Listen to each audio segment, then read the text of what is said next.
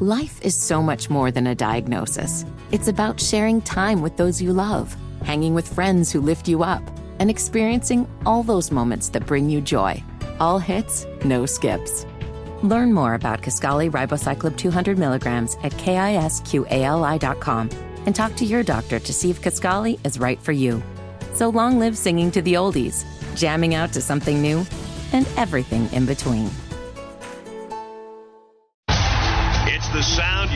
You've months to hear. It's caused some of your greatest triumphs. Howard leads. He has it. Touchdown, Carolina. And your biggest heartbreaks. 50. No, he's not. Yes, he is. Dion going to take it for a touchdown. It's the option at Georgia Tech.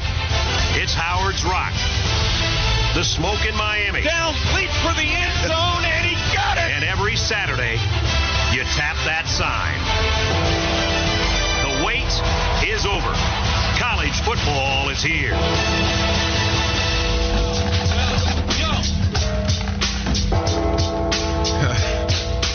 I don't know about y'all, man, but this intro has not gotten old to me yet. I'm just, I still get as hype as the first day that we played it. But welcome back, folks, to the Wes and Walker Show, and it is Team Week, and you're getting a double dose with the NC-SC rivalry renewing itself this weekend at Bank of America Stadium. We're going to bring you the Team Weeks and break down the Tar Heels and the Gamecocks. And so, in the one o'clock hour, as we begin, we're going to talk about the North Carolina Tar Heels and their recent history. Mack Brown is the head coach of the North Carolina Tar Heels in his second stint in Chapel Hill. And it's been going pretty well for the most part, I would say. During Brown's fourth season and his return to Chapel Hill, North Carolina won nine games, was the ACC Coastal Division champions, and qualified for the Holiday Bowl, the Tar Heels' fourth consecutive bowl trip. They won nine games for just the second time since Brown's first stint in Chapel Hill, with 2015 being the other season that that happened. It was North Carolina's sixth nine win season since 1982, with Brown led teams accounting for five of those. Carolina also produced a big time turnaround on the road. They went 6 0 in true road games, the first time in school history that's happened. UNC and TCU were the only schools across the country with six road wins. The six consecutive road wins are currently tied for the second longest active streak in the country. Also, Carolina snapped a four game losing streak to Virginia. They defeated Miami for the third consecutive season and defeated a top 10 opponent at home for the first time since 2004. And this marked just the second time since Mack Brown's departure in 1997 that North Carolina finished the season in the top 25. So safe to say Mack Brown has been that guy in Chapel Hill. I don't know how many people would agree with you, though, that it was safe to say that. I think so. I think Mack Brown has done a good job of bringing football back to a certain degree, especially after you go, what, a combined three wins in the last two years that you had, a combined five wins, I should say, three and nine, two and nine in 2017 and 2018 for Larry Fedora. And then you jump to that seven and six record. And I think this is the tough part because Mack Brown exceeds all expectations in 2019. People didn't have Carolina making a bowl game. And then you go seven and six in 2019 the only losses were within one, posi- uh, one possession. You win the Military Bowl that year, and then you're off and rolling. So then the second year of Sam Howell, numbers a little worse. Eight less touchdown passes, a little less total yards passing, but not too much right there. And then in 2021, Sam Howell gives you the worst season. A lot of that, I think, because the offensive line was worse, but only 24 touchdown passes, nine interceptions, and almost 500 less passing yards altogether in 2021. We can talk about the rushing attack, but I think as soon as Mack Brown gave you that type of season, you expect to be better the next year and even better the year after that. Well, in 2021, he goes six and seven. Last year you go nine and five, but it was still the bad taste that you have in your mouth because they had a whole month of not winning games, and then they turn in lackluster performance after lackluster performance. As soon as Josh Downs drops that touchdown pass against Georgia Tech, they couldn't right the ship again. So there's always a but. When you talk about Mack Brown, having what is a very good second tenure and got started right away. No one had them, at least anybody I talked to, not too many people expected Sam Howell to go off the way that he did. 38 touchdown passes your first year? Come on, man. No one expected that. It's only natural for people to expect North Carolina to move up into a different universe, and then it goes eight and four, six and seven. Yeah, I, I just wonder what the universal is, is there a universal agreement on Mack Brown? Because he still seems like a pretty polarizing guy, even from Heels fans. Pretty, what do you think about Mack Brown and his success at North Carolina, the season that they had last season, and just the overall uh, recent successes or failures of the program? You know, I think Walker put it best. There's a yeah, but when you talk about Mack Brown, whether that was his first time at Carolina, his tenure at Texas, and now his second time here at, at, at UNC, you look at it on the surface – it's really hard to argue with the results. He's taking you to a New Year's Six bowl game. But there's to me, there's a caveat with that because it was in the COVID year where you didn't play a true schedule, and not every team in the country played a true schedule. You won nine games a year ago, but you were nine and one at one point with home games to Georgia Tech and NC State, and you lost both of them. And so that's that's the tricky thing. The, the biggest worry for me because I wanted Mack Brown to get the job when they rehired him. I thought he was the right guy. He's the he's the only guy that I think makes the fan base believe without a doubt we can be big time in football because he's gotten us big time in football with his first stint uh, at, at, at Carolina. I don't want him to look back and have any regrets. And I think right now, like if if, if he were to walk away, I think he would have regrets because I don't think he accomplished as much as he could have so far. Yeah, and so when you look at the recruiting trail as well, some of the players that he's been able to get, flipping a Drake Maye from an Alabama, flipping a Sam Howell from Florida State, uh, the last three seasons, when you go back and you look at uh, starting 2021, they had a top 15 recruiting class according to 24 7 Sports. And then the year after that, uh, having the number 11 class. So this is a guy that's definitely been getting it done on the recruiting trail. And I think he brings a great energy to North Carolina. Go ahead. Well, no, I was I, yeah, I was just going to say with Mack Brown, the next point is when we talk about how polarizing he is. He'll say what's on his mind. You still don't want to take the chance of giving up all that talent that he's able to bring into the university because that that's the school of thought, right? The the old, you know, the the criticism of Mack Brown was he's a great coach to have of your football program until we get to Saturday. you don't want him to be the game day coach. But every other time, it's great because he's the nicest dude in the world because he makes you feel like you're the only person that matters in the world when he's in your living room recruiting you. And that's what matters to the parents who are about to send their kid off to college. And so Mack Brown does that extremely well. For me, who still pulls for Carolina football above all else, I'm going to pull for them against any other college football program out there. For me, I still want to have that chance with all of the talent. The defense, for some reason, it just can't catch up to some of the talent that you expect him to recruit on that side a Grimes that comes in. You can talk about that being the fault of the coaches, the fault of us not necessarily grading him correctly in the first place. But when you have all of this talent and your defense still is towards the bottom of the league each year, then that's a real problem that you need to try to address. And it hasn't really happened. It was the downfall of what you've had the last couple of seasons. But you still want the open door on the talent. So, what are we going to do as Carolina fans? What are you going to do as a heel fan? Decide that Mack Brown just isn't doing enough with the talent on the roster and therefore get a new coach, or risk getting a new coach and then not have the talent that's on the roster. And that's the tough thing for me. Hey, give me the talent and see if they can just run into New Year's Six Bowl, ACC Championship, and even beyond that. You know, the thing is, it's not even just the talent that he brings. It's look at the money look at all the changes that that have that have come to Kenan Stadium. You know, they're, they're renovating their their locker room again. They're adding to their facility again. They're going to debut a new LED light show this year, which is going to be among the best in the country. It's going to be lit, you might say. You you could say mm-hmm. that. Is is that happening with with other head coaches? The answer to that question is probably no. And this is like you know, and this is where you know Flounder and I really disagree on. Like this is our best chance I don't think there are many other coaches that could come to this job and understanding that you're not going to be the first priority on campus. You are going to play second fiddle to the basketball program, and rightfully so. But he can still get the money, he can still get the talent. He's got relationships with coaches around the country. And so that's the biggest reason why I don't want to look back and say, man, what if? And right now, that's what's going to happen because you got to a New Year's Six bowl game. Guess what? You got beat. You got to an ACC championship game. Guess what? You got ran off the field.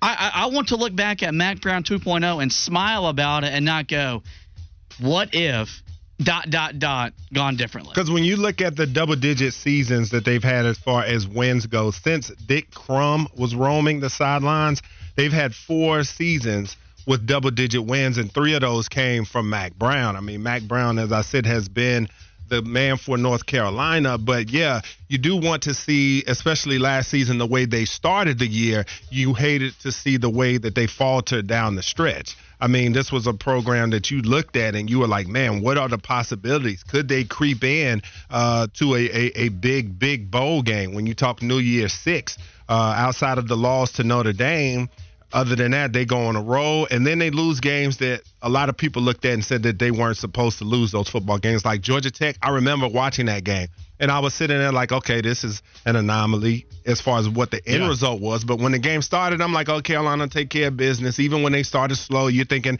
that they're going to run uh, rough shot over Georgia Tech, and then NC State as well. You're thinking, okay, Carolina, they lost last week. They'll be angry. They'll come out and take care of business, lose that game in double overtime before going to Clemson to take on, I mean, before going to Charlotte and taking on the Clemson Tigers. Because you remember when we talked about that, we were saying that this had, that ACC championship game had the ability to be maybe the biggest one ever if Carolina takes care of their business down yeah. the stretch. You were looking at a top 10 matchup with all of the the sexiness of the quarterbacks and and and the teams playing and the brands and all of that stuff and with Drake Maye possibly even having a trip to New York in the works and then it all just fell apart down the stretch. Think about how much think about how deflated that felt. You are talking about the highest of highs that you could really experience the chance to beat Clemson in Charlotte for the ACC championship. The possibility that Drake Maye is in real contention for a Heisman Trophy because I went over those stats. I remember it at the auto show when we were out there on remote. He was on pretty crazy territory. You're discussing among the best QBs we've seen in college football history, and then anybody in a Mike Leach system that were amassing the kind of yardage that Drake Maye was going with. Drake Maye was going to be the first outside of a couple Clemson guys and then the Mike Leach QBs to have that kind of yardage. And then it all just came crashing down because he wasn't rushing for nearly as much. He wasn't throwing for nearly as much. They weren't winning football games anymore. And so it was a real letdown at the end of the season. A couple of points I want to make with Mack. The staff you're always going to want to be very good. Because if we're talking about that, of course, duh, right? For any college football program, but especially for a guy like Mack, Because he's a CEO type of guy. Yeah. Exactly. So is Chip Lindsey going to be able to get the job done with Drake Maye, the best QB that you've ever had in your school's history? Maybe Sam Howell more accomplished, but as far as just a pure talent standpoint, going to be hard, hard to argue with Drake Maye. So you want your staff to be really good, and you finally want somebody to have a defensive coordinator that's able to allow this talent to reach whatever its ceiling is. The other thing is, this is one where maybe Matt can actually pull this one off Everybody's saying this is going to be the best you ever reach. And I agree with you, Fitty, for the most part. But Mack has showed you that he can even get a better QB than Sam Howell. Crazy to think about. Like, if you were to say Drake Maye is going to be better than Sam Howell at that time, it was going to be it was going to be hard to buy. Mm. And he did it.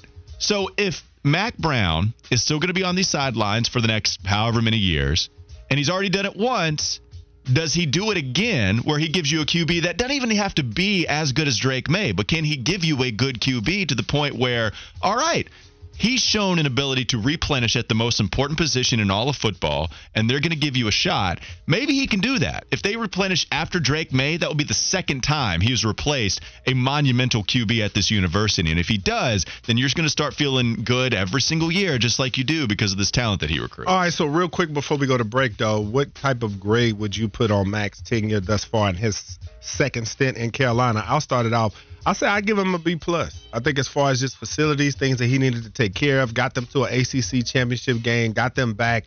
Uh, you know, when you talk about the relevancy, whether you talk about social media or him coming out making the comments that he makes, uh, Carolina gets into the news, they get into the consciousness, and he's doing a really good job of recruiting. So I give him a B plus. B plus seems right. The only other one would be B. Would you want to knock it down just a little bit because of the letdowns? You're talking about a six and seven season in 2021. And one and three in bowl games. The uh, the offensive line, I talked myself into it. Give me a B. Give me a B. But you know he. that's okay sometimes, but I think that's the grade I'm going to go with. Yeah, what do you? what What, you about you, got? Fitty? Yeah, no, I'm at a B. You know, the if, if last year ends different, you got double digit wins. Maybe it's a B plus, maybe even an A minus. You lost at home to NC State with a fourth string quarterback. My God. I'm shocked that it, it was that high. I It's a- thought with the way Fitty talks, it was going to be. Oh, okay. Rough. Look, I'm hard on him because I mean, like, I remember that introductory press conference, and I thought, by God, we're gonna do some big time things. and then I walked out of that stadium when they lost to Georgia Tech. I walked out of many losses under Larry Fedora. That's the most deflated I've ever felt as a UNC football fan. It's a tough one. McDonald's is not new to chicken. So maybe stop questioning their chicken cred and get your hands on the McCrispy. Juicy fried chicken, buttery bun, unmatched pickle to chicken ratio. Yeah, they know what they're doing.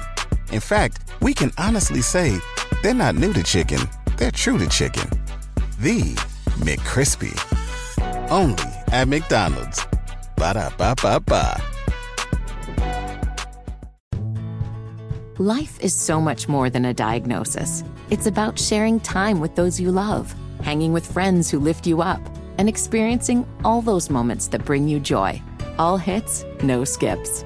Learn more about Kisqali Ribociclib 200 milligrams at kisqali.com and talk to your doctor to see if Kisqali is right for you.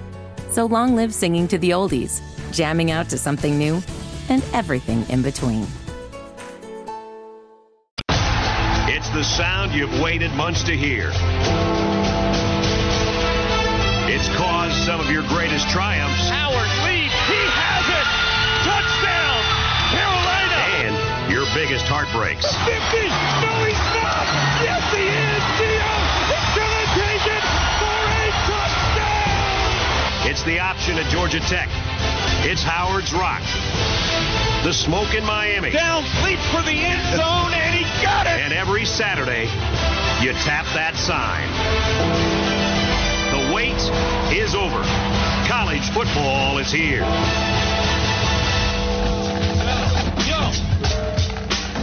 As the bell sound, we come back. It is Team Week on the Wes and Walker Show, and we are talking about the Tar Heels of North Carolina and their offense that will be under new leadership. Chip Lindsey enters the fray. This is his first year as an offensive coordinator. North Carolina returns eight starters on offense, including you know who, Mr. Drake Maye. And when you look at their 2022 stat rankings from the ACC last year, they were third in scoring. They were number one in touchdowns scored. They were number one in total offense. They were second in the league in average yards per play, third in pass efficiency, first in pass completion percentage. This was a prolific passing unit, folks. They were eighth in turnover margin, first in first downs, third in third down offense, number one in first downs passing. But perhaps one of the biggest worries that North Carolina fans should have this season, they were 12th in sacks against. That is not very good. And four offensive linemen return from that same unit for the Tar Heels. Enter Chip Lindsey. He's overseen offenses that have averaged at least 30 points per game in eight of his 11 seasons as a full time staff member at the collegiate level. He came to Chapel Hill after one season as offensive coordinator and quarterbacks coach at UCF. And while he was there, the Knights had an offense that was 26th nationally in scoring, 11th in total offense, and 8th in rushing offense. And before that, he was at Troy for three seasons. During his second season, Troy was 21st nationally and second in the Sun Belt in passing yards per game. And most importantly, when you talk about those sacks against, maybe he can help shore up that offensive line with his scheme because in that season at Troy, line ranked third nationally in pro football focus pass blocking efficiency ratings, allowing just nine sacks, six quarterback hits, and 45 hurries for 60 total pressures in that second season that he had at Troy. So we'll see if he can help out the North Carolina offensive line. But again, like I said, you know the key personnel. Drake made 45 big time throws last season, according to PFF. That was the most in the FBS by a wide margin. The skill set, the skill players. JJ Jones returns. He's going to be big time for them. Nate McCollum also out there has joined them as well. We'll wait and see on Tez Walker, and the Heels also have to try to find some consistency at the running back position, to which they have a great room uh, full of young talent. All right, so if we focus, let's go players and scheme, right? Players are going to be interesting because you don't have Josh Downs anymore.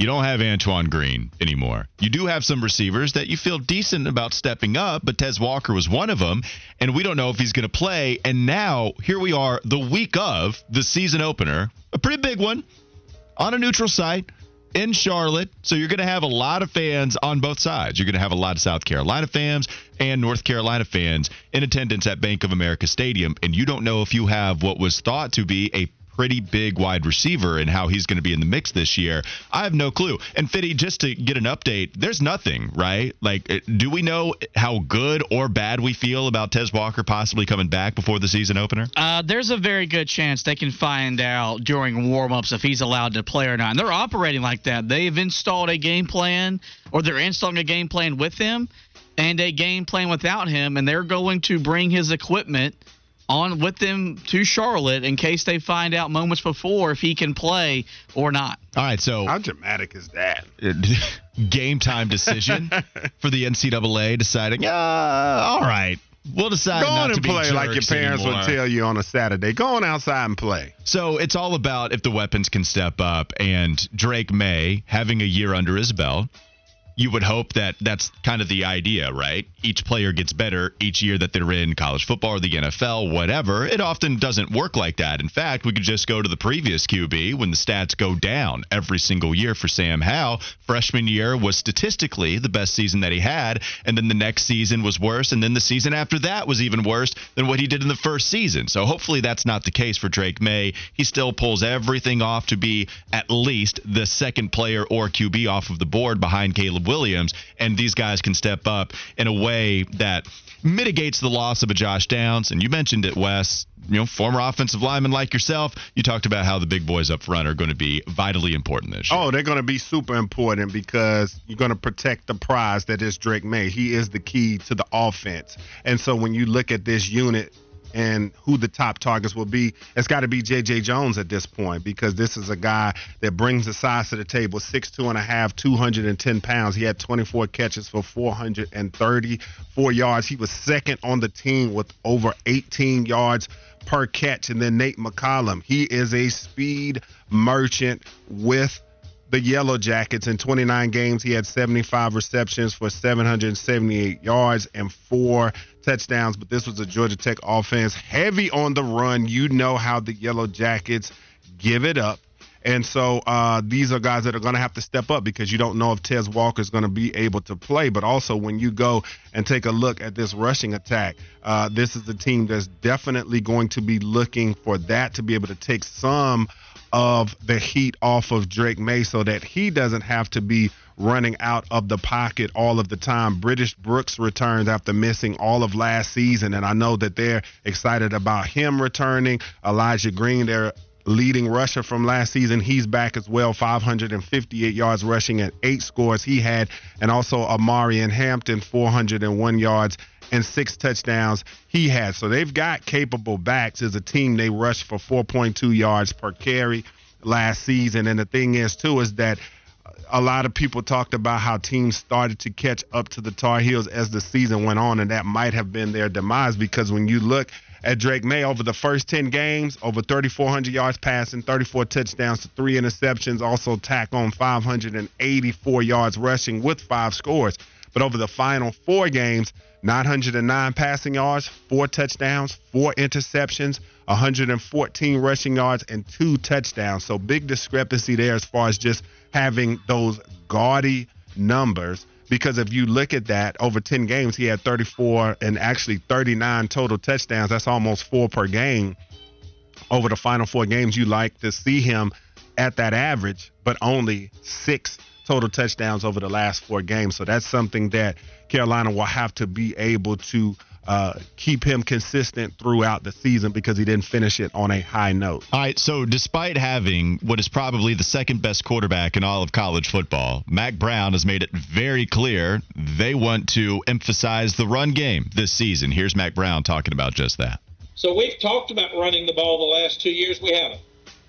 That's a goal we didn't get accomplished because we didn't really commit to it. We've talked about stopping the run, and now you're not going to get off the field if you let them run for five yards on first down and three yards on second down. Everybody going to go for third and fourth down with analytics. It's just a new thing. So you've got mm-hmm. to stop the run on first down. So I've told Coach Chizik, uh, don't talk about the goals, man. Commit to it and stop it. And if we have to put 13 on the line of scrimmage to stop the run, have them throw it over our head, go congratulate them if they hit it. But I want the run stopped. So that is our goal, and we are committing to stop. All right, so you start to hear more commitment to stopping the run than actually running the football. But if you hear the beginning of that soundbite, it was that they wanted to run the ball more. The offensive coordinator, Drake Maye, Mack Brown relationship all across the board is fascinating because it gets even more fascinating when you include Phil Longo. Mack Brown, pretty frustrated the last two years. Phil Longo was your play caller. What did Mack Brown say at the beginning of that sound clip? We talked about running the ball a lot more effectively in a lot more period, but we didn't do it the last two years. Well, guess what? Phil Longo isn't the offensive coordinator anymore. So Mack Brown, 10 days after Longo was dealt with, he goes and finds somebody that likes running the football a lot. You talked about all of those running backs. They got five guys returning, and a lot of them, maybe three, four, maybe even all five, all of them are capable. So, are they going to lean heavily on the run game to the detriment of Drake Maye's stats? Because, Wes, we've talked about the ACC QB that has the best chance to end up in New York City in the Heisman voting. And I kind of shrugged my shoulders. I, I know Jordan Travis is very good at Florida State. I perhaps dismissed him a little too early, but I thought it was pretty clearly Drake Maye because of all the stats he accumulated last year. The more you start to pay attention to what Chip Lindsey likes to do, especially with his offense at Troy, you can see the Gus Malzahn influence heavily felt, and some people argue that he might even lean a little too heavily on the run. Not according to Mack Brown, though because Mack Brown's been wanting to run the football a lot more, and that's why a lot of people were upset with Longo not picking up yardage in short yardage situations, trying to have extensions of the run game, but not actually running it by running a million bubble screens. He'd probably call a screen to Ian Thomas, your boy, just like he got upset with Carolina and Frank Reich doing that. The offensive coordinator spot with Chip Lindsey in here now, compared to Phil Longo and the marriage with Drake Maye, it is going to be fascinating to watch. Dare I say, maybe even the most most interesting offensive coordinator QB pairing that we have in the ACC. Even more so than Cade Klubnik and Garrett Riley. Even more so than Robert Anae and Brennan Armstrong. Because, Wes, I just have so much faith in Garrett Riley to figure it out. We've seen Anae and Armstrong before. Lindsey and the second best QB in the country? I don't know. Are you going to take the football out of his hands a little bit more so? That's what's going to be fascinating. Well, I think it will definitely help take some of the punishment that he could potentially take off because this was a North Carolina program that was fifth in the ACC last season in rushing attempts. And Drake Maye had 184 attempts. Granted, they weren't all designed runs, but they want to cut that that total down when you talk about attempts by a long margin. And the way that you can do that is by having guys and sticking to the run as well, because I know it's easy to get caught up in the Drake Maye hype, wanting him to get his numbers, wanting him to throw it all over the park. I mean, I would too if I had a quarterback that was completing 66% of his throws and threw for 4,300 yards. But that's going to be a key uh, point of emphasis for them is to develop a consistent running attack because, frankly, it helps in, in pass blocking as well when you get to soften up those defensive linemen by pounding on them and mauling them just a little bit. But also when you talk about a quarterback like Drake Maye, it just opens up the game so much more when he's got an effective rushing attack. When you have to worry about that, I mean, could you imagine what he would have done if he would have had Javonte Williams and and Carter and that crew with Drake Maye with the way that that he can play the game? So uh, it's going to be definitely a, a point of emphasis for the Heels, and they need to be able to get that done. And uh, I think it would make Drake even more efficient. So here we are talking about the relationship between the OC and the QB Well, Chip Lindsey has made it very apparent that Drake Maye himself is going to have a big role in the way UNC's offensive coaches devise the game plan. Quote for the Gamecocks. Here's Chip's, Chip Lindsey, a quote from him directly. Your quarterback is heavily involved in the game plan. I don't want to call plays that the quarterback does not want. At the end of the day, if I like a play and think it's a good play, but Drake Maye doesn't feel confident in the play or doesn't feel great about seeing it, then we throw that out. So I want to go to you, Fitty, because I know you're not the biggest fan of Chip Lindsey coming over as the offensive coordinator, despite some stops, especially with the heavy Gus Malzahn influence. You even have a relationship between him and Todd Monken. So you have some names there. The name relationship is pretty big, but here we are allowing Drake Maye, still a younger QB, to have some kind of role in the offensive game plan. How do you feel about that and Chip Lindsey as a whole? Yeah, no, the the hire was one of the more underwhelming hires across college football. Considering the talent that Drake Maye is, the offensive skill position talent that, that does reside in Chapel Hill, you should be able to go and get a coordinator who, at his last two major stops, didn't have his play calling duty stripped away from by, by Gus Malzahn, and that's what happened with Chip Lindsey. Um, in terms of deferring to Drake Maye having a heavy influence in, in your game plan, like it makes a lot of sense but he's not a play caller. And so if, if you have confidence in a play and your quarterback doesn't have confidence in a play, you got to, like, that's why you're the coach and he's the player. Like, call the play. They, they need to execute the play. If it doesn't work, okay, then you, you don't go back to it. But you can't go in there pretty much saying, I'm going to do everything that you want to do because you're a player. You're not seeing the same things I'm seeing up top in a box. Uh, mm, I kind of agree with that, but then I don't agree because Drake Maye, with his football IQ and the way that he plays the game, I think that's the type of respect they have for uh, his vision and the way that he plays the game out there. So I don't really have an issue with them. A lot of coordinators go over the game plan with their quarterback, what they like, what they don't like, and so uh, I'm okay with that. Yeah, I I like the open approach because it does make sense. Why would I call a play that my quarterback doesn't feel comfortable with? But I also agree with you, right? Like you do want to call the right play that you feel comfortable enough to say, Drake, this is your second year starting in college football. I'm going to go ahead and call this because of my experience over the past decade being involved with bright offensive minds and running an offense that has been successful I have been a part of. And the last thing, too, when you're talking about Chip Lindsey coming over and Drake Maye having some of this say, remember this offseason, plenty of suitors for Drake. No doubt there. about it. Player so empowerment. When you, when you talk hmm. about, hey, Drake, look, why don't you come on board here? You stay, stay in North Carolina, and we're going to give you a lot of money. Don't worry about that. But also, we're going to allow you to even be a play caller while you move up to the next level in the NFL. Yeah, I'm at, I, wonder if some of this is paying the piper with some of the promises you had this off. Oh, no doubt about it. Like you said, you hit it right on the head, man. It's player empowerment time, and to be able to keep a guy like Drake Maye, you definitely want to give him that freedom and a little bit of Stay control. away, Bama. Yeah. Stay away. We're going to give him coaching duty. McDonald's is not new to chicken. So maybe stop questioning their chicken cred and get your hands on the McCrispy. Juicy fried chicken, buttery bun, unmatched pickle to chicken ratio. Yeah, they know what they're doing. In fact, we can honestly say they're not new to chicken, they're true to chicken. The McCrispy. Only at McDonald's. Ba da ba ba ba. Life is so much more than a diagnosis. It's about sharing time with those you love, hanging with friends who lift you up, and experiencing all those moments that bring you joy. All hits, no skips. Learn more about Kisqali Ribociclib 200 milligrams at kisqali.com and talk to your doctor to see if Kisqali is right for you. So long live singing to the oldies, jamming out to something new, and everything in between. The sound you've waited months to hear. It's caused some of your greatest triumphs Howard leads. He has it. Touchdown, Carolina. and your biggest heartbreaks. 50. No, he's not. Yes, he is. Dio is going to take it for a touchdown. It's the option at Georgia Tech. It's Howard's Rock.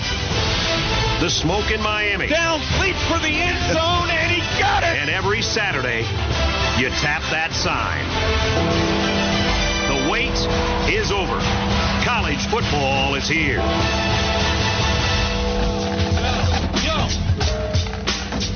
Welcome back, folks. It is a football Friday. The bells of war are ringing. And this is the Wes and Walker Show, Sports Radio 927 WFNZ. Team Week concludes overall and for North Carolina and South Carolina as we now have Anthony Pagnotta, or you may know him as Flounder, or as we know him, Big Flizzle, Fleazy, whichever way we decide to say I don't think that I ever day. call him the same thing twice in a row. It's always different. I prefer it that way. That's good. I like it. Big Fleazy. Hit us up on the text line 704 570 9610. Hit up those socials, WFNZ on Twitter and Instagram, the Wes and Walker page on Twitter, and West Bryant underscore 72 at Walker Mail and at HTB underscore Josh on Twitter and Instagram as well. And Flounder, what are your socials, man? Drop that for the people. At HTB Anthony. I don't put the underscore in there because uh, I don't need it. I'm just that good. Well, look, I, I had to. The underscore sucks. I hate it, but I have it in one of my emails. The problem is now I've had it so long that I just never wanted to change it because there, believe it or not, another person out there in the world had Walker Mail at Yahoo. And so now I was like, all right, so now I got to go with another underscore and put it in there. You know, underscores suck, but sometimes it's necessary. All right, Flounder. So let's talk Tar Heels, man, and and starting with this offense, we know all about Drake Maye and what he brings to the table. The Tez Walker decision has yet to come down yet. So out of these receivers, who do you think is going to be the guy? Whether it be J.J. Jones, Nate McCollum, who do you think steps up if Tez Walker cannot go this season? So if you asked me that two weeks ago, I would have told you his name McCollum, no questions asked. I mean, you saw what he did last year at Georgia Tech uh, in an offense that is just not built to throw the football. I know they're trying to get away from the triple option. They've been trying to do that for what five or six years now, and it still hasn't worked. But the numbers that he put up last year, uh, you know, they they were the best that a wide receiver has put up there since DeAndre Smelter was there. Most catches since Calvin Johnson was there. So he's a guy that's more than capable of doing that in an offense that fits him a little bit better. But if I had to go with one guy, I'd I'd say it's Kobe Paysour. I, I just think you look at the three games that he started. Uh, yeah, I mean, you look at the three games that he started a year ago, and he he was the Tar Heels' leading receiver in each one of those games. They've said that they've been working on him, sort of trying to refine his route running skills a little bit more, which I thought they were pretty exceptional to begin with. And they've been working on him, you know, trying to catch the ball away from his body.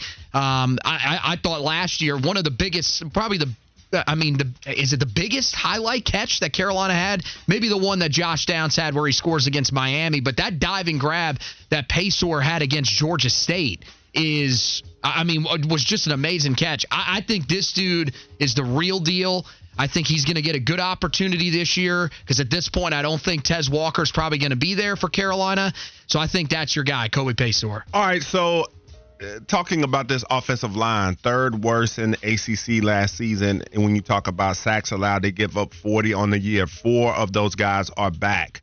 And so, how worried are you with a quarterback like a Drake Maye with an offensive line and gave up so many sacks last year? Do you feel like that that is, and we know that that's always a key to football, the offensive line, but are you very worried about this unit and their improvement for this year? That might be an understatement. Uh, yes, I mean this this group, and it has to paranoid. It has to sort of be a, a little bit. You have to be paranoid about it because you look at the offensive line that you had the last two years, and it just hasn't been good enough. Now, last year, I thought first 10 games of the year, you were solid. You were average. You did a good job of protecting your guy for the most part. But down the stretch of the season, especially when you started playing some guys uh, that, you know, made it to the NFL, like Keion White and that Georgia Tech defensive front, when you started going up against State, who has a lot of talent along that defensive front, that's where you started to see that unit sort of fall apart. And I've heard, you know, from a lot of people here recently that they are not happy at all with where the offensive line is at right now. So there's a lot of concern. That's a big part of the reason why I think, you know, I don't know how many points the Tar Heels offense is going to put up in the game on Saturday because I just don't know how well they're going to be able to protect Drake Maye. They're better in, in terms of run blocking, but at the same time, I, I think that's probably, I mean, overall, that might be your biggest concern on the entire team because the D line, the talent's there. The secondary, the talent's there. The offensive line, I don't really know about that. All right, Right, that but is- I was being biased, Carolina fans. Well, uh, I think he probably has them winning more than six games, though, I would imagine. I'm just saying. Right? Am I right about that? I mean, I have them winning nine, possibly ten. I was on the fence right, with so the there you go. Pittsburgh game. So Okay. All right, so I had them losing against Pittsburgh. So we were in agreement there as far as trying to figure out what was going to happen against Pittsburgh. I'm going to run a couple of North Carolina takes by you, Flounder, and then you Okay. tell me. You don't have to tell me if they're fire or fizzle. I believe Wes has that trademarked. We're still pending. yeah, I don't think I'm allowed to use that. That's uh, fine. you can just tell me if it's uh uh maybe Hot or not? Maybe flizzle, right? We, we we can do that. Oh, I like that. All right, so you tell me if it's fire or flizzle here. Uh, the- Okay. The, big surprise in the ACC this weekend, I put UNC's defense will hold Spencer Rattler to under 250 passing yards, just like Notre right. So 246 against Notre Dame. And then he had the two monster performances against Tennessee and Clemson. I don't believe in South Carolina's interior offensive line. You talked about the talent on the D line. They have the weapon in Juice Wells. That's a monster. People are discussing Trey Knox, this tight end, where he's only had 28 receptions once, and that's the most he's ever had in his college career. That was his freshman season. I just could see North Carolina with the talent putting it together a little bit, enough to hold a very inconsistent QB below 250 in a way that not many people expect. Is that take Flizzle? I I would say it's it's pro- probably slightly flizzle. I will I love that we're using this. I will say I, I will put it this way. I think they could hold them to under 300. I could see that because I do think that this secondary is better than a year ago. I know people are going to find that hard to believe. Um, you're, you're saying, well, you got an FCS guy that's coming in there. You've got guys that have transferred from other ACC schools. So, it, how good can this unit really be? last year's unit was about as bad as you can be in terms of a Tar Heel pass defense. I know they had talent. There's a lot of people that are freaking out. Well, they don't have Storm Duck and Tony Grimes. Anybody that says that, they did not watch that, this football team play last year. Storm Duck allowed over 600 yards receiving and coverage, which was inside the top 10 of the most allowed in the country. And Tony Grimes was as inconsistent as it got. So I think the unit will be better. I would say he probably gets over 250 if anything, Walker probably because they throw the ball so much. I don't think I I will put it this way. I think Carolina's run defense in this game will be outstanding. I don't think South Carolina will be able to run the ball at all. I think they'll have to go air raid, but I think Rattler's probably talented enough to be able to throw for over 250. I was going to say too, off of the back of that, if they are able to shut down the run, how much better is this Carolina pass rush going to be? Only 17 sacks last season.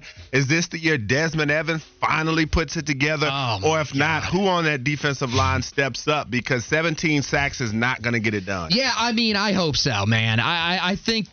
I mean, I watched Des Evans. I watched him in high school, and I thought, man, this dude. There's there's a lot of traits there. The thing that's weird is when I watched him in high school, I saw a guy that played with a lot of physicality. You don't see that. You haven't seen that at Carolina. So I don't know if it's just been the learning curve for him. Um, I, I think one thing I will say is it was interesting hearing him talk a, a few weeks ago. He said coming off the injury, he- had to take a little bit of a different mindset because it was the first time he had ever been injured in his career. And I I think he realizes, look, I'm running out of time here. He could have a COVID year if he wants it next year. I, I don't. I don't think if he doesn't perform this year, I don't think Carolina is going to wait to move someone over him. Beau Atkinson's been playing well here in, in the fall, and same thing with Jacoby Cowan. Both of those guys, Mack Brown said you'll see them out there on Saturday night. So I think he needs to step up. But overall, for the D line, yeah, I think there's a chance that they take a step forward. I like the talent in that room. Um, I, I just, to me, it's been a developmental problem. But they bring in Ted Monachino as an assistant. He's not a guy that can actually coach him on the field. It's one of those like I, don't even know what the unpaid A liaison, assistant- if you will? something like that. So he's coming in. He's going to help, I think, with some of the pass rushers. I think Kaimon Rucker. He's going to get more snaps this year. I think he's able to take a step forward. I love Jahvaree Ritzie. I, I don't understand how he's not considered a starter, how they even list him as an or. That dude was outstanding against the run. So I like him. And then Myles Murphy. I mean, you know this, Wes. Myles Murphy coming into last year. I mean, he wasn't talked about as much as the other Myles Murphy, but a lot of people thought he could take a step forward from Sure. the year that he had the year before. They they thought he could be a breakout guy. He didn't. He really took a step back. I think he can recover this year. So I like that defensive line. I think there's talent there, but it's kind of a wait and see with them as well. I like Flounder going Ron Jaworski. I've watched 52 hours of film on Des Evans, and this is why I think, yeah, I love Ron Jaworski, Flounder style. I want to know if you've been watching a lot of film of Chip Lindsey offense in the past, because new offensive coordinator here, Mack Brown, has been begging to run the football more. Kind of took a shot at Phil Longo with some comments. He's like, yeah, I've been eh, asking a little bit. I've been asking to run the football, and it just hasn't happened. So I was like, okay, if your play caller isn't running the football, doesn't seem like a so indirect insult or indirect uh, uh, criticism hurled his way. It seems like, yeah, Phil Longo wasn't running it. What do you expect from Chip Lindsey, and are you excited about what you anticipate? Yeah, yeah. I mean, I, I've I've definitely warmed up to the hire. When they first made it, and I looked at his track record, I said, "Dude, you're talking about a guy. The last two places he's been replaced as the play caller." Now, the thing is, is that if you look, both of those stops were with Gus Malzahn. I don't really know a ton about Gus Malzahn to say that uh, anything confidently. But I could see Gus Malzahn being that guy that kind of wants the spotlight for himself, wants to call his own offense because I mean he's done it before. So Right. I, I I think this is one that the, the he has bonded really well with Drake Maye, which I think bodes very well for Carolina. As you mentioned, Mack Brown wants to run the ball more, has wanted to run the ball more. Chip Lindsey's offenses, I mean, they, they do that. We know that they do that. That's what they've really had to thrive on because, frankly, if you look back, he really hasn't had great quarterback play um, in his time as an offensive coordinator. Now he does, though. So it'll be interesting to see, you know, do you get tempted? Because it's, it's, it's understandable if you get tempted to say, hey, I got a guy that's going to probably go one or two in the NFL draft next year. I want to let him spin it. But especially first game of the year and some of the other games that they're going to have along the way, I think there'll be teams that are vulnerable to this too. You have to run the football. You got the talent in that room. Your offensive line can't pass protect. Run the damn ball. I, I'm not. I'm not saying that mantra is wrong. It's just so funny to hear that. Hey, we got to take the football out of our best players' hands more often. I mean, it's just Well, a weird but- line. but- I'm with you. It helps. I'm not saying it's wrong. It's just at the same time, you are saying we got to take the ball out of his hands more often, even though it is going to set up a lot of other things for the offense. But it's a weird line to try to play and be so adamant about when you have the number two pick in the, NFL the draft. thing is that you got to look at is look at even late last year. I mean, the amount of time. I mean, they they did not run the ball really at all in Yeah. the final four games of the year. There were times they just completely abandoned it. So not only are are you having the snaps where Drake is dropping back and throwing, all the run like they did not design runs for him. He pretty much led the team in rushing because he had to scramble at times and just take off and make something happen. I think the thing that you want to do especially in this game on Saturday, run the football and set up your passing game. Open up the stuff down the field. Make them come up into the box and tr- have to try to stop the run. Because South Carolina is not a good run run defending team. I mean, they they allowed almost 200 rushing Right. yards a game last year. So that's the strategy that you got to take if you're Mack Brown, Chip Lindsey, and this offense. I, I think, and and the frustrating part, you've got the running backs. This might be the deepest room on your entire team, so utilize it. That was Anthony Pagnotta joining us to close out Team Week for North Carolina. Does it count saying this on the Bodyworks Plus guest hotline when it's flounder? via via Planet Kia Studios. Let's give two sponsors a shout out. That that's how look. He's a money man. Old Flounder is, and so let's go ahead and shout out a couple sponsors. Let's give them that, man. Flounder. Tell them where they can find you at on social media yet again. Yeah, at HTB Anthony. Uh, that's my Twitter feed. Uh, also, guys, make sure you check out the Heel Tough blog page on Facebook. Also, check it out on Twitter. Just add Heel Tough blog. And uh, make sure you subscribe to the podcast, Heel Tough blog podcast for me, Four Corners podcast for the basketball side of things. Uh, so you don't miss any of our great additions to the podcast. That's what's up. That's a money man right there. He got all the plugs Yeah. in. He told you about everything they've got going on. McDonald's is not new to chicken. So maybe stop questioning their chicken cred and get your hands on the McCrispy. Juicy fried chicken, buttery bun, unmatched pickle to chicken ratio. Yeah, they know what they're doing. In fact, we can honestly say they're not new to chicken, they're true to chicken. The McCrispy. Only at McDonald's. Ba da ba ba ba. Life is so much more than a diagnosis. It's about sharing time with those you love, hanging with friends who lift you up, and experiencing all those moments that bring you joy. All hits, no skips.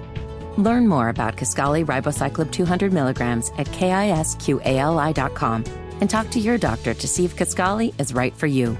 So long live singing to the oldies, jamming out to something new, and everything in between. It's the sound you've waited months to hear. It's caused some of your greatest triumphs Howard leads. He has it.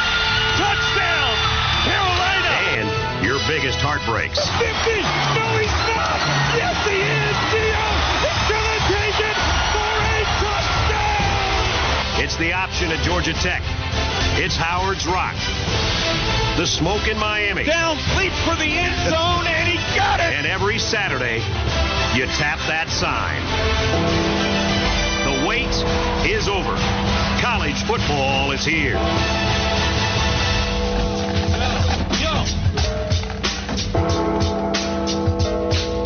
The bells are ringing, folks, and we are that much closer to North Carolina and South Carolina getting it on at the bank on Saturday. This is the Wes and Walker Show.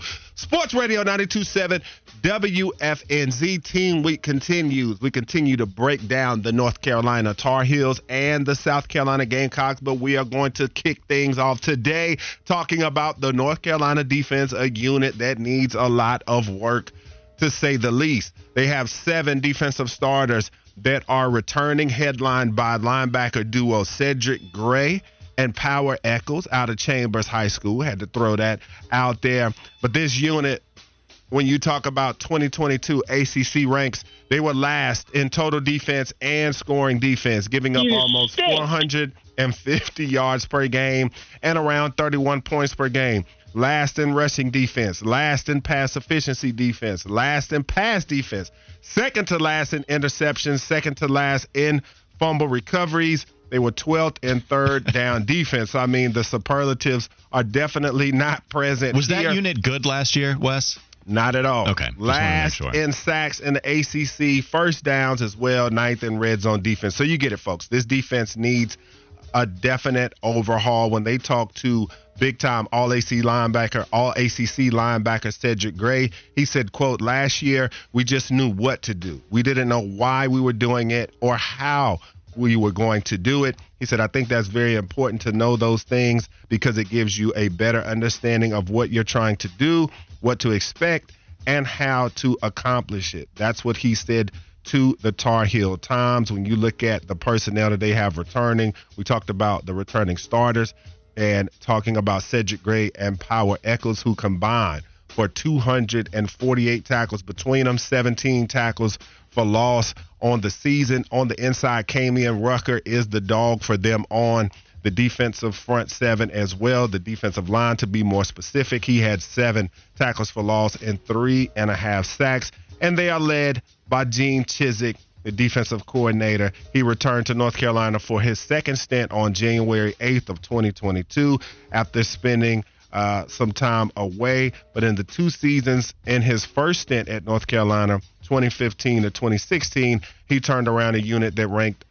number 120 in yards per game that season, and they were the most improved Power Five defense in 2015, averaging 14 and a half points fewer per game than they had given up the previous season. So they're hoping to replicate that and get this defense on track to help out Drake Maye and his Heisman campaign. The more they can get him the ball back, the more points he can put on the board. This is a team that went to the ACC championship last year, ranking last in all of the ACC defensive categories. And by the way, even as even if it's a little crazy to say, you mentioning all of the last place finishes that they had in the ACC last year probably doesn't do it justice because it's not like they were good even when you just go to all of the college football ranks out there. If you go back to what they did last season, they were 128th, 116th. They were the 116th worst program out of 131 football subdivision teams,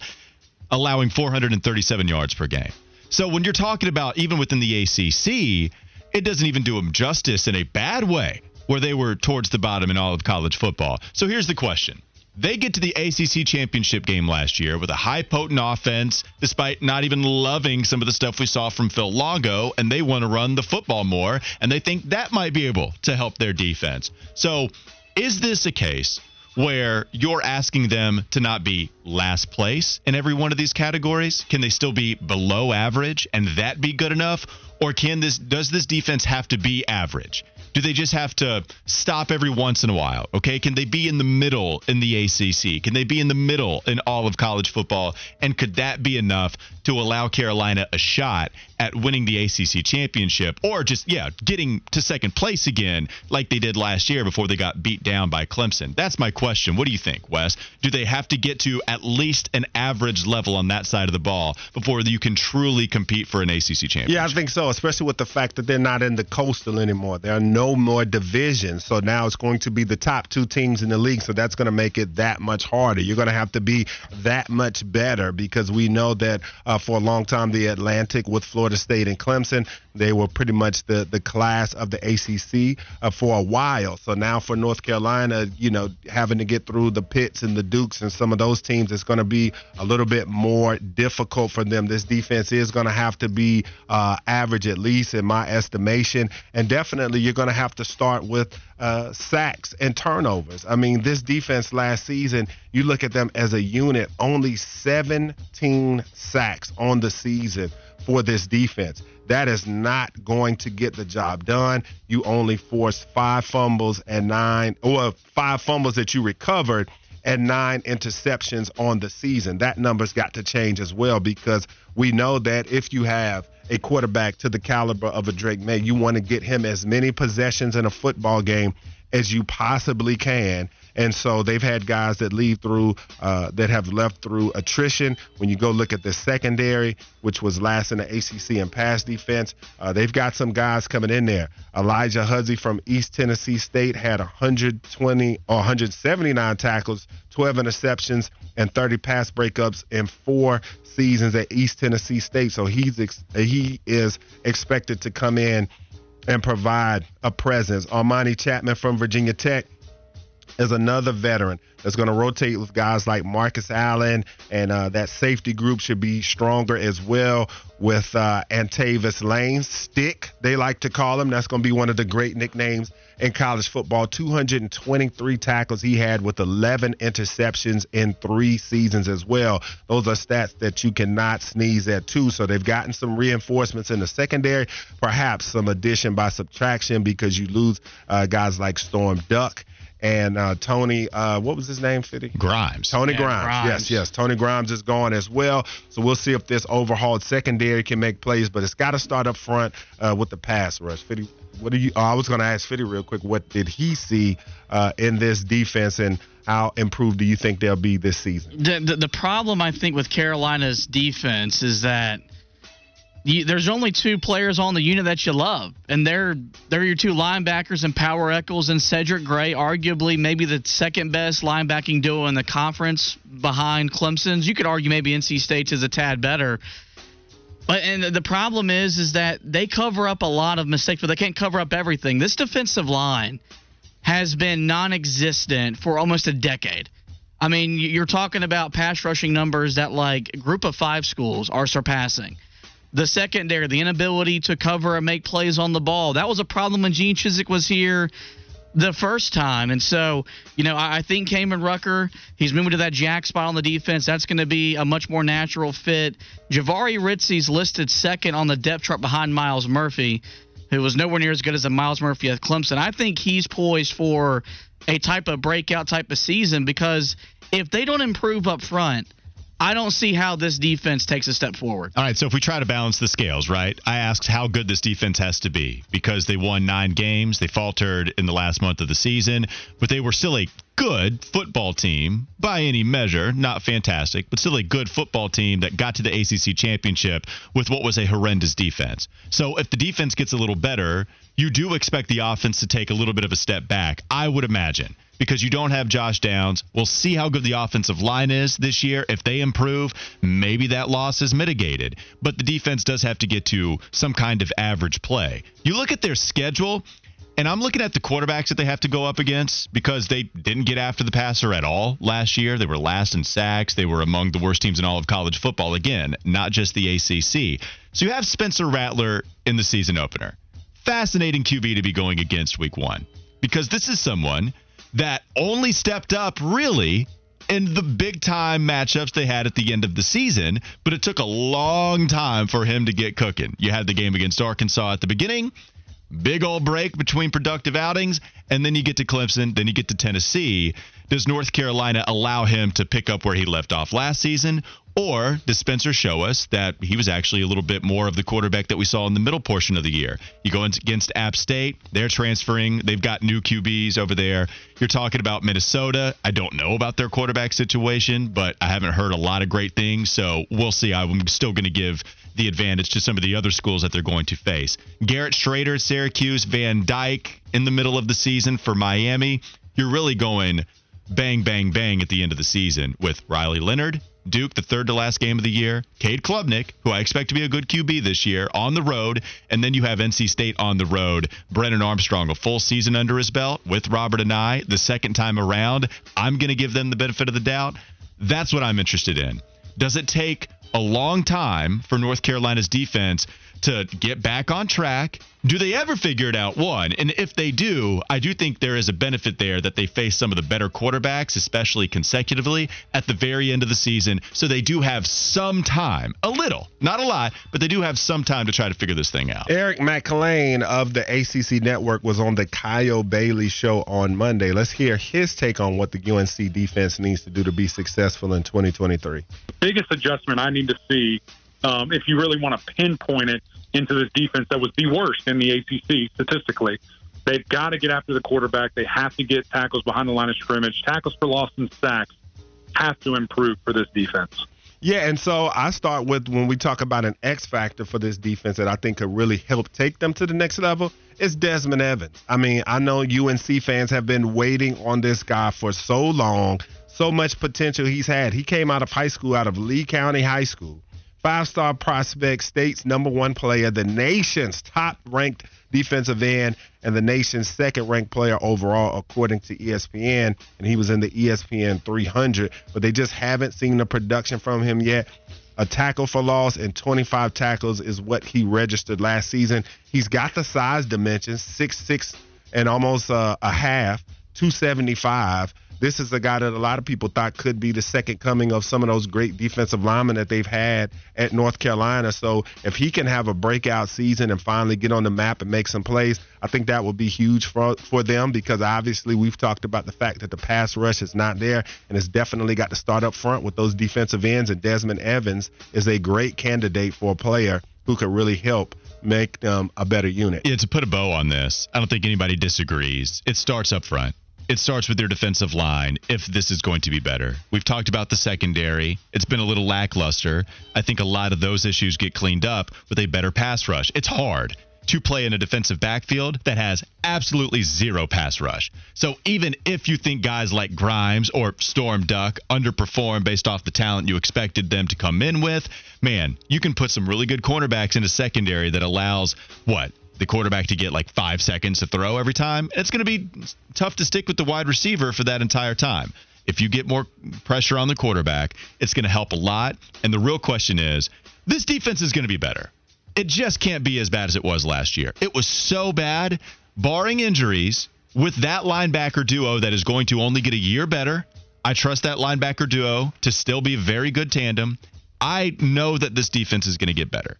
The question is, do they get so much better to where maybe they can take a step back on offense and still compete for the ACC championship? That I'm not as sure about. Uh, yeah, well, I'm glad that you're optimistic about this unit because I don't see them being terribly better than they were. They may improve just a little bit, but I would be very surprised if they But Wes, they could be second to last better. in all these categories and be better. That's the point, right? okay, You know that's a saying? Like, good this is- This is, the point, right? That's a good caveat. Yeah, no, like they, they, this is my point. It all goes to the they can't be any worse because they were literally the worst in so many different categories. That's why I feel so confident that they're going to be better. But that's the question: Are they going to get to a point where they're so much better that they can have a little bit more margin for error in other areas? Because they didn't. They didn't have any margin for error last year. Because if they could get to middle of the pack, I mean, that would be a tremendous, tremendous improvement. But uh, McDonald's is not new to chicken. So maybe stop questioning their chicken cred and get your hands on the McCrispy. Juicy fried chicken, buttery bun, unmatched pickle to chicken ratio. Yeah, they know what they're doing. In fact, we can honestly say they're not new to chicken, they're true to chicken. The McCrispy. Only at McDonald's. Ba da ba ba ba. Life is so much more than a diagnosis. It's about sharing time with those you love, hanging with friends who lift you up, and experiencing all those moments that bring you joy. All hits, no skips. Learn more about Kisqali Ribociclib 200 milligrams at kisqali.com and talk to your doctor to see if Kisqali is right for you. So long live singing to the oldies, jamming out to something new, and everything in between. Walker sagebrush. Yeah. It's the sound you've waited months to hear. It's caused some of your greatest triumphs Howard leads. He has it. Touchdown. Carolina. and your biggest heartbreaks. 50. No, he's not. Yes,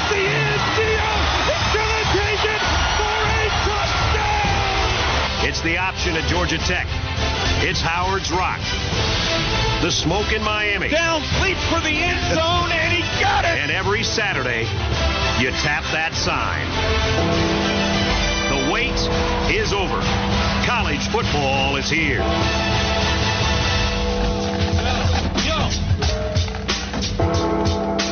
welcome back, folks, as the bells sound over your speakers. It is football season officially as college football, ACC football to be exact, starts tonight. Couple of games on the slate.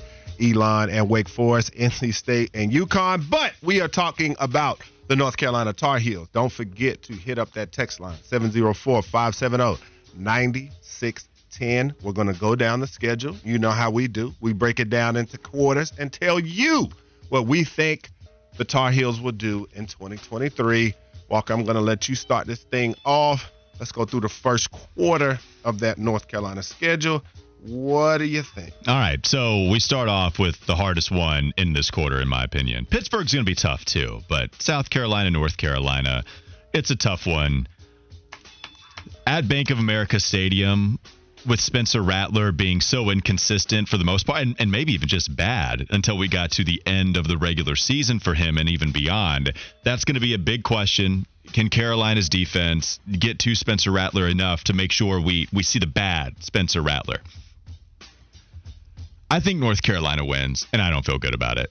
I, I, I don't feel good about it at all. I think the Tar Heels end up getting that victory over South Carolina just because I think Drake Maye, even with Spencer being good and talented and someone that we thought was going to be in the Heisman mix, it's still been a long time since we've seen that guy consistently. Even with Drake Maye faltering at the end of last year, I don't think we see that again. Not certainly for that big of a stretch. I think Drake Maye is coming out hungry. I do expect him to be better this year. And so I'm going to go with North Carolina in the season opener. I have them beating App State. I have them beating Minnesota too. If you look at Minnesota, they're going undergoing a lot of change on offense. So you're talking about a different QB. You're talking about losing, or excuse me, you're talking about a different running back. Their all-time leading rusher, by the way, no longer there. You're talking about three interior offensive linemen that are gone from last year's nine-win team. So if you think their offense can get one over on the Carolina's defense, that that's actually going to be one that might be mitigated a little more so. So give me Carolina winning that game. And then on the road against Pittsburgh, hearing a lot of pit hype, Wes. You know, the Nard dog, he just keeps churning out winning seasons up They're there. in showing and proving. That's just how it is. And so that one's going to be tough for me as well. I think on the road, Carolina loses. Give me a three and one start to the season. They beat South Carolina. It's a real tone setter. You feel good. They follow that momentum to a 3 and 0 start. But Pittsburgh, maybe I'm buying the hype. And we've seen Narduzzi do this time and time again. Despite not having the flashiest of players in the world, he turns out winning season. Uh, winning seasons. Pittsburgh gets the win. Carolina starts three and one. All right. So when it comes to the Tar Heels through the first quarter of the season, I have them going three and one. When you talk about the South Carolina matchup, this is the 60th matchup between these two. Carolina leads the series 35-20 and four. They are 16-9 and two when playing in Charlotte. So I'm going to take the Tar Heels to get it done. I think Drake Maye playing at home, even though Carolina's quarterbacks Marquise Williams didn't play great when he came home to play That's in right. Charlotte as well. So hopefully Drake Maye can have better results. Sam Howell also he played decent when he came here, but they weren't able to come out on top in that game. But I'm gonna go with Drake Maye to break the curse and get it done. Well, Larry Fedora just needs to hand the ball off to Elijah Hood on Saturday, and they'll be fine. Right. right.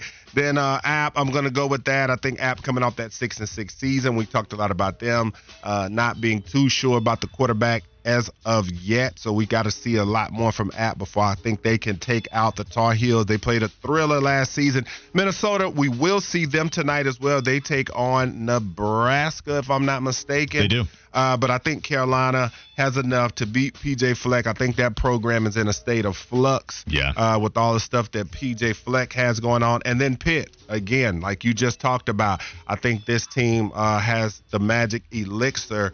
Especially at home, when you talk about a Carolina offensive line that gave up 40 sacks, four starters are back off that line. Not to say that they won't be better, but this is a Pitt team that had 48 sacks last year, second in the ACC. They're going to be coming and coming big time for Mr. Drake Maye. I've got Carolina three and one. All right, so same. I thought you might go two and two. I was interested to see if you're going to have them go two and two, but you stayed true to your word. You didn't have North Carolina losing every single game, and you've got them starting off three and one. Yep, they'll What- get excited about that. All right, what do we have for the next four? All right, so the next four against Syracuse. When you talk about uh, again, they come to Chapel Hill, which is always an advantage to play at home. But this is the Syracuse defense that was third last year in total defense in the ACC, and then scoring wise, they were also in the top six, giving up around 23.1. I think defensively, they have eight starters coming back on that defense. I've got Syracuse coming into Chapel Hill and winning that. There it Hill's is. Taking an L. Then I've got Miami. You know what I said? Uh, this year, uh, I'm going to drink the Kool Aid just a little bit. I think that uh, Cristobal is building this team the right way through the trenches. I think they're going to be nasty up front. They've got some really good defensive linemen, whether you talk about Leonard Taylor or Akeem Mesidor up front. That O line is going to be big, dirty, and nasty. So I think that the Canes get the job done there. Then Virginia, I think Carolina beats them back to back seasons, got them getting the win there and beating Georgia Tech to go two and two. Okay, so this is when it starts to get dicey for Carolina, according to one Wes Bryant, and I actually might be going the exact opposite direction. So Syracuse is where we'll lead off here. Syracuse is going through a lot of change this season. If you talk about a couple of coordinating handoffs, one on the offense and one on the defense.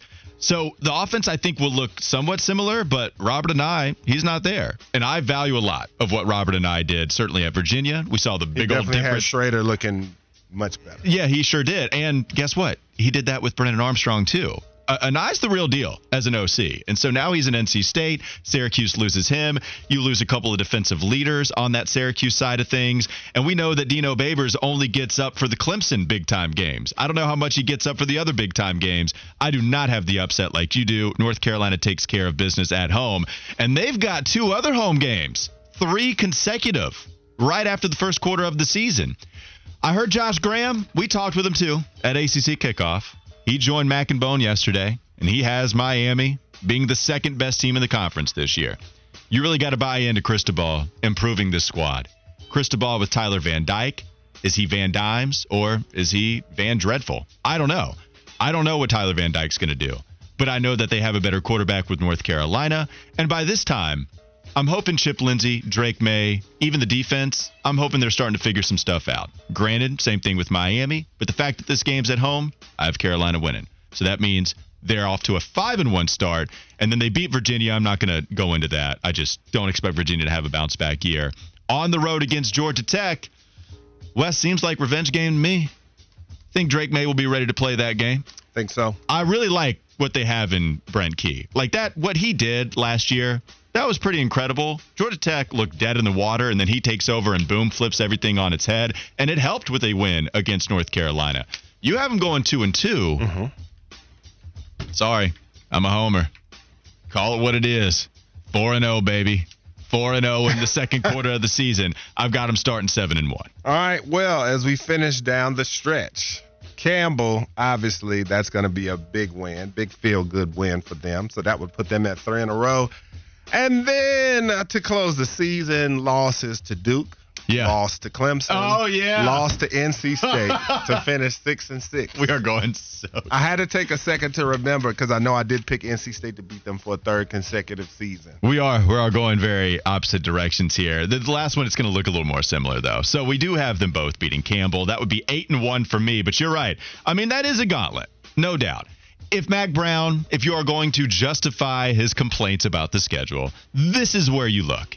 It's Duke at home, and then it's really even more so Clemson on the road, NC State on the road back to back. Because I look at the schedule elsewhere, I just don't see a ton of difference compared to an NC State that has a tough string of games right in the middle of the season. Duke has a tough string of games in the middle of the season.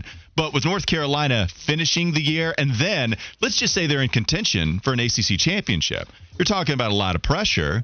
Then you're talking about three big games really in a row which is going to be monstrous. So that that's the only justification for Mack Brown's schedule. Have him beating Campbell. I had North Carolina. I'm trying to think what I had with Duke.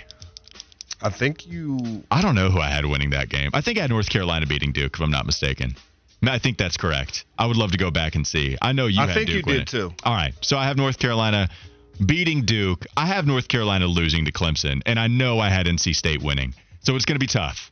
It's going to be tough, but what I have North Carolina doing is winning against Campbell and then Duke, and then they drop the final two games of the season. They drop against Clemson, they drop against NC State. So you got them nine and three, eight and four. I have them with uh, a t- yeah, I have them with three losses. Okay. I have them with three losses. The three losses I have are going to be against Pittsburgh on the road. They start three and one, and then eventually they pick up two other losses against Clemson and NC State to end the season.